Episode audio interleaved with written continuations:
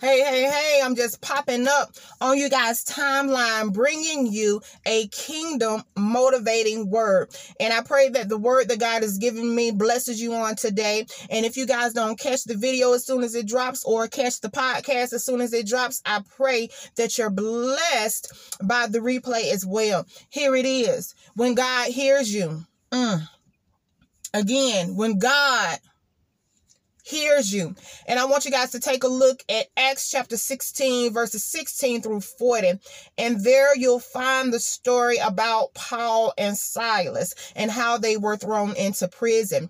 Uh, the Bible says that there was this woman um, that went, who went through town making a great deal of money doing fortune telling. So, in other words, my God, this woman was working uh, witchcraft for her slave owners for income. And so as Paul and Silas was work, uh, walking through town and this woman was walking alongside of them, uh, she kept repeating that they were servants of the Most High. And so Paul became irritated by this woman and he cast this spirit out of this woman. And from Paul casting the spirit out of this woman, her slave owners became angry and upset and wanted to throw them into prison because guess what? He stopped their money flow. And so the Bible goes on to say, while they were in prison, Paul and Silas began to worship. Paul and Silas began to pray. Paul and Silas began to sing songs, my God, unto God. And so because of this, God caused a earthquake to happen in the earth that caused their chains to break, my God. And so here's the push. I want you to understand Paul and Silas was in a dark place in their life. They were in prison. So it does not matter that things are not working out in your favor right now because Paul and Silas, they didn't allow their situation, my God, to stop their praise. They didn't allow their situation to stop their worship. So guess what?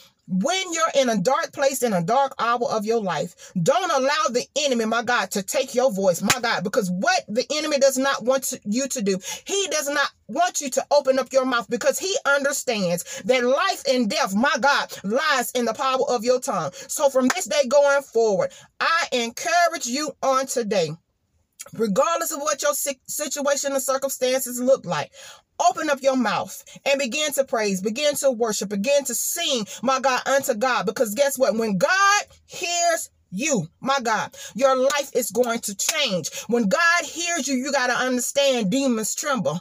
When God hears you, mountains move. When God hears you, doors and windows are cracked, my God. When God hears you, there's a change, my God, in the doctor's report. When God hears you, my God, your atmosphere, my God, shifts. So from this day going forward, don't allow the enemy, my God, to take your voice because he understands that when God hears you, your life, my God, is going to change. Y'all be blessed.